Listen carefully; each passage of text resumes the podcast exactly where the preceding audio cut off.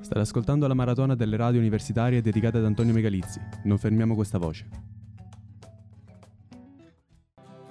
Una guerra che non ha trincee, non ha armi, se non ogni tanto lo scenario di qualche piazza, di qualche strada in Italia, in Francia, nel mondo. Stiamo parlando di un conflitto che avviene per ragioni di età, il conflitto generazionale. Ecco, uh, qui siamo ospiti di Radiofrequenza a Teramo, questa è la maratona Megalizzi, io sono Tommaso Asselli per Samba Radio, sempre per Samba Radio con me c'è Federica Mazzanti. Buonasera a tutti. E Vito Antonio Leuzzi. Buonasera. Allora, sono vari i titoli che sono comparsi in questi mesi, in queste settimane. Resto il Carlino, 2000 euro netti offerti, non trovo nessuno, il pianto dell'imprenditore. Repubblica, l'azienda non trova un lavoratore, un lavoratore su due. Sole 24 ore, le aziende non trovano a causa formazione e poca alternanza. Money.it, il 77% delle aziende non trova lavoratori qualificati. Ecco, allora, un primo conflitto, perché ne potremmo analizzare mille, è quello tra i giovani i meno giovani è il tema del lavoro, nel senso che oggi sembrerebbe che la retribuzione non sia più una parte fondamentale, che anche alla descrizione di sé la qualifica lavorativa non contribuisca più così tanto, ma pref- si preferisce altri elementi per definirsi. Ecco, voi ragazzi come la vedete? Qual è secondo voi il rapporto col lavoro e soprattutto dove sbagliano a giudicare? Allora, Tommaso, come giustamente hai detto tu, si parla proprio secondo me di identificazione con il lavoro, nel senso che il più grande divario generazionale che secondo me si può cogliere tra la generazione diciamo dei meno giovani e noi della generazione dei millennial Gen Z è proprio l'identificazione. Quando parliamo con uno dei nostri genitori, con i nostri nonni, facciamo sempre eh, un'associazione automatica. Mio padre fa questo lavoro, mio padre è medico, mio padre è avvocato. Eh, la figura, mh, diciamo, adulta, così come la concepiamo noi, si associa a una professione. Questa cosa avviene molto, avviene molto meno con la nostra generazione, soprattutto cambiamo verbo. Faccio il, okay. molto spesso, okay. se ci fai caso. Noi non ci riconosciamo, almeno questo è anche il mio caso, ma molti miei coetanei la pensano così e penso sia in generale un po' po' il manifesto della nostra generazione. Non c'è un'identificazione con una professione perché la professione viene vista, secondo me, dalla nostra generazione come un qualcosa di transitorio, come un qualcosa che eh, non rappresenta la tua identità perché la tua identità è fatta di tante altre cose insieme, che invece vuoi per una questione culturale, vuoi per una minore attenzione, secondo me, anche molto alla tematica della salute mentale, non veniva considerata prima. La nostra generazione, secondo me, è molto più concentrata sullo star bene, tra un buon bilanciamento tra lavoro e vita privata, cosa che prima non avveniva, quindi la tua vita era il lavoro. Adesso la tua vita è fatta di tante cose e il lavoro una parte di essa. Sì, difatti diceva anche il Sole, la poca alternanza, cioè tra la presenza in ufficio e il lavoro da casa che concede una maggiore libertà. Eh, Vito, sì, ecco, secondo me è un po' questo il tema, nel senso che uh, questo credo che sia una delle questioni che attraversa tutte le sfaccettature del conflitto generazionale, e cioè i valori cambiano perché cambiano le tecnologie. Per tecnologie ovviamente si intende qualsiasi cosa e le tecnologie sono anche quelle che modificano la faccia del del lavoro. Ecco, da un lavoro che richiedeva appunto di stare tanto tempo in un ufficio, comunque sul luogo del lavoro, in cui le, gli strumenti tecnico-legali per definire che cosa fosse un lavoro erano molto meno flessibili e proprio il mondo del lavoro ti richiedeva di star fermo in un posto e magari dedicarti ad una professione per tutta la vita, oggi viviamo in un mondo molto diverso. Le tecnologie, soprattutto le tecnologie dell'informazione, ci permettono di essere più flessibili, di cambiare professione. Ecco che l'identificazione un'identificazione cambia da essere un'identific- un'identificazione, come diceva giustamente Federica, io sono il mio lavoro, a io faccio. Perché nel corso della mia vita farò tante cose, perché il mercato è diverso, perché ho la, la possibilità di scegliere, acquisire le competenze è molto uh, più facile ed è molto più facile spendere dei nuclei di competenze e adattarli specificamente in un lavoro piuttosto che in un altro. Cioè, ad esempio, oggi se io so usare bene i pacchetti, che cavolo ne so, i pacchetti di Word, di Google, passo su successivo sarà capire come utilizzare bene questi strumenti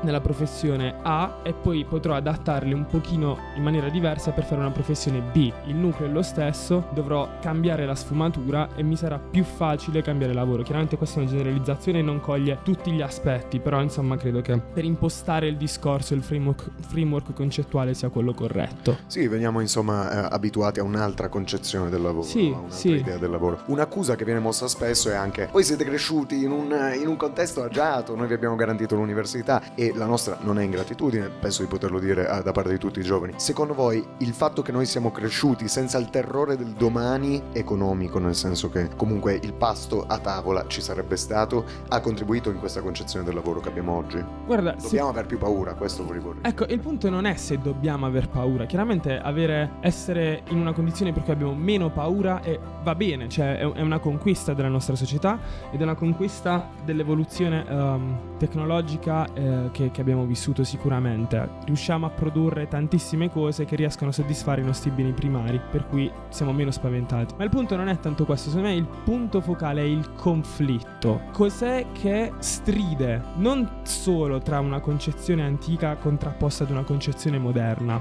ma proprio quali sono le cose che alimentano questa sensazione di quelli prima di noi hanno sbagliato e noi vogliamo il cambiamento, perché secondo me è questo il tema dello scontro gen- gener- eh, generazionale. Cos'è che è successo? Cos'è che ci porta oggi a percepire questa come una questione importante che in tanti altri paesi non percepiscono. Negli Stati Uniti si percepisce molto meno, per esempio. E io credo che una delle questioni fondamentali sia A, la qualità del- dell'istruzione, per cui siamo molto poco preparati ad un mondo del lavoro. Uh, moltissime delle nostre facoltà in realtà non ci danno gli strumenti per essere spendibili immediatamente. E c'è in Italia un mercato del lavoro fortemente contratto che non è in grado di assorbire le nostre posizioni per una serie di motivi che magari non stiamo qui ad analizzare, possiamo menzionarne alcuni, uh, per esempio il mondo proprio della contrattualistica del lavoro, le, Sì. proprio le, le istituzioni, le aziende sono vecchie. Da un altro punto di vista c'è anche una questione secondo me culturale per cui siamo visti giovani fino a 40 anni e i... Beh, noi speriamo di essere giovani fino a 40 anni. Io spero di essere giovane fino al giorno in cui Fino muoio. 100 anni. Ed è difficile cambiare anche il management, per cui se non sei rodato non arrivi da nessuna parte. Un altro tema su cui, su cui abbiamo deciso di concentrarci per, per capire un attimo il, il conflitto generazionale come si svolge è quello del, del sesso, della sessualità. Nel senso che negli ultimi anni, anche nel vecchio continente, hanno iniziato a nascere come funghi i dibattiti sull'identità di genere, che sembra una cosa che eh, è ben chiara nelle generazioni più recenti, mentre invece fatica ad entrare nella, nella- nella mente, nella sfera di comprensione delle generazioni più vecchie. Anche dove c'è la, quella che, passatemi il termine, e può essere considerata tolleranza, vi è comunque un dubbio, eh, un dubbio, un dubbio recondito. Fede, Sì, sicuramente lo scontro generazionale, come dicevi, si basa su- anche sulla tematica del, del sesso, della sessualità e dell'identità di genere, che è un eh, topic estremamente attuale, soprattutto negli ultimissimi anni. Quello che mm, mi sento di dire al riguardo è che indubbiamente in Italia c'è un forte problema, anzi due forti problemi che vanno ad accentuare lo scontro generazionale su questo fronte, ossia da un lato il- la, la forte eredità cattolica del nostro paese, dall'altro lato una forte eredità patriarcale che secondo me non è legata solamente al nostro paese ma in generale un po' al retaggio occidentale un po' recondito, un po' storico. Questo ha sicuramente, sicuramente alimenta tutt'oggi lo scontro generazionale. Se pensate eh, nostri, la generazione dei nostri genitori, dei Sì. nostri nonni, eh, fatica ancora a comprendere che due persone possano stare insieme e avere un figlio senza essere sposate. Eh, c'è eh, ancora un mindset estremamente legato a valori che oggigiorno noi non percepiamo più come nostri. Quindi questo poi si va anche a applicare a tutta la questione della sessualità e dell'identità di genere. Appunto le generazioni Sì. che menzionavo prima, generazione X e generazione X e boomers, appunto. Mi dici proprio in una battuta qual è la generazione X? Generazione X sono i quarantenni Ok, quelli, quelli nati tra la fine degli anni 70 e la Sì, metà degli anni 80. ok, Esattamente ok. loro. Ho capito chi sono. Ehm, sono appunto tra i millennial e i boomer. Bam, identificati, spottati. Eccoci, esattamente loro ehm, fanno molta più fatica di noi ad ammettersi non eterosessuali, Sì, se ci sì. pensate. Noi ehm, potremmo avere tranquillamente, noi inteso noi come generazione Z eh, o millennial, andando a generalizzare ovviamente, eh, non, non abbiamo tanti problemi a identificare la nostra sessualità un po' più come fluida, a uscire dagli stereotipi eh, tipicamente appunto della cultura occidentale, mentre invece prima, eh, con le generazioni precedenti, se una persona anche solo ammetteva di essere omosessuale era un enorme scandalo e sono ovviamente degli elementi, dei retaggi culturali che difficilmente poi si eliminano da un giorno all'altro. Sì. Quindi lo scarto c'è stato proprio, direi, da noi. Assolutamente, Certo. assolutamente. E, e sembra qualcosa che è arrivato da oltreoceano, ma potrebbe essere benissimo nato qui. Vito, eh, il Corriere della Sera, Regno Unito, 43% dei giovani tra i 18 e i 24 anni non si definisce né etero eh, né eh, omosessuale. Questo ha destato preoccupazione, diciamo, tra i lettori di questa notizia, mentre invece gli esperti dicono eh, non preoccupatevi, insomma, Sì. è normale. Come, come secondo te la questione delle etichettature e di Mm. eh, queste nuove concezioni della sessualità, dell'orientamento sessuale, vanno a colpire le generazioni più, più indietro? Ecco, secondo me ehm, la questione, il punto di partenza è che la sfera sessuale è stata uno dei campi su cui si sono verificate le battaglie più ardue Mm. eh, per quanto riguarda gli scontri generazionali. Da prima avevamo una società estremamente patriarcale in cui addirittura era l'uomo, la famiglia dell'uomo che d'accordo con la famiglia della donna eh, combinava i matrimoni. Poi ovviamente questa questione è progredita nel corso del tempo, nel senso la- il processo di liberazione sempre di più, sempre di più, sempre di più. Abbiamo visto come le donne potevano essere libere di scegliere con chi sposarsi, libere di gestire la propria sessualità come vogliono. Di vestirsi come arrivati- gli pare. Esatto, anche quello, certo, i pantaloni, le donne che... Ma esatto, Forse più il pantalone dopo la prima guerra mondiale. Esatto, sono tutte questioni che hanno a che fare con il- la, la padronanza del proprio corpo e della propria sfera sessuale e dell'espressione della propria sfera sessuale. Quindi questa è sicuramente una dinamica e oggi siamo arrivati al punto in cui abbiamo ormai smantellato i principi alla base di un ordine morale che era opprimente e quindi questa liberazione spaventa. Spaventa perché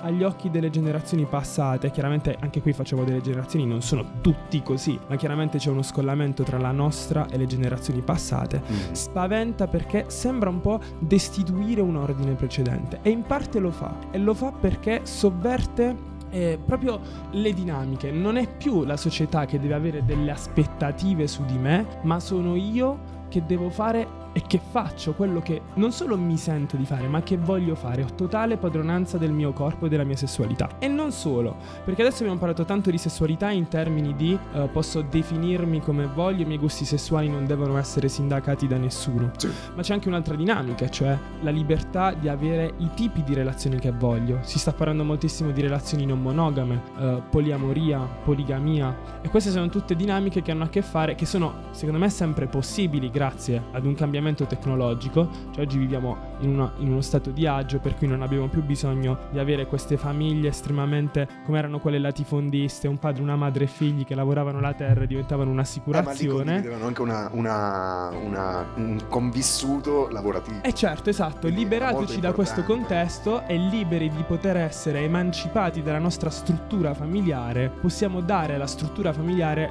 una forma, la forma che vogliamo. Sì. E questo è figlio dei nostri tempi, è possibile perché figlio, e anche perché abbiamo trovato dei metodi di risoluzione del conflitto che sono molto efficaci. La legislazione sui divorzi, sulla possibilità di tramandare eh, l'eredità Sì. e tutto quanto fa in modo che tutte queste esigenze possano essere contrattualizzate e che i valori che noi portiamo avanti possano essere decisi e negoziati. Paradossalmente la regolazione fa diminuire l'incertezza e aumenta la libertà. Certo. È quasi un paradosso. Fede, ecco, secondo te, in, in, sia nel tema lavoro che nel tema sessualità, che ruolo gioca la paura nelle generazioni più anziane? Sicuramente, secondo me, la paura eh, gioca un ruolo, come diceva anche Vito, estremamente destabilizzante. Nel momento in cui ti senti mancare la terra sotto i piedi, le basi eh, culturali, conoscitive che hai sempre avuto, ti viene a mancare anche un po' la tua identità, o meglio, quella che tu credi essere la tua identità. A questo punto io mi ricollegherei un pochino a entrambi i temi e mh, proverei a trarre un po' le fila, nel senso che secondo me il nucleo, il fulcro di questo scontro generazionale è proprio la questione dell'identità, dell'io sono.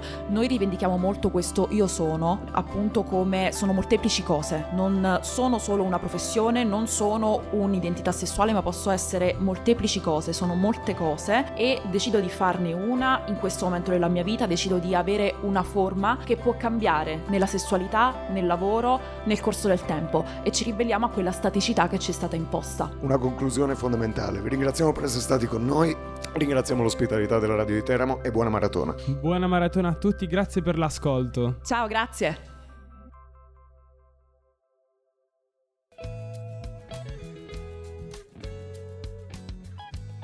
Avete ascoltato la maratona delle radio universitarie dedicate ad Antonio Megalizzi. Non fermiamo questa voce.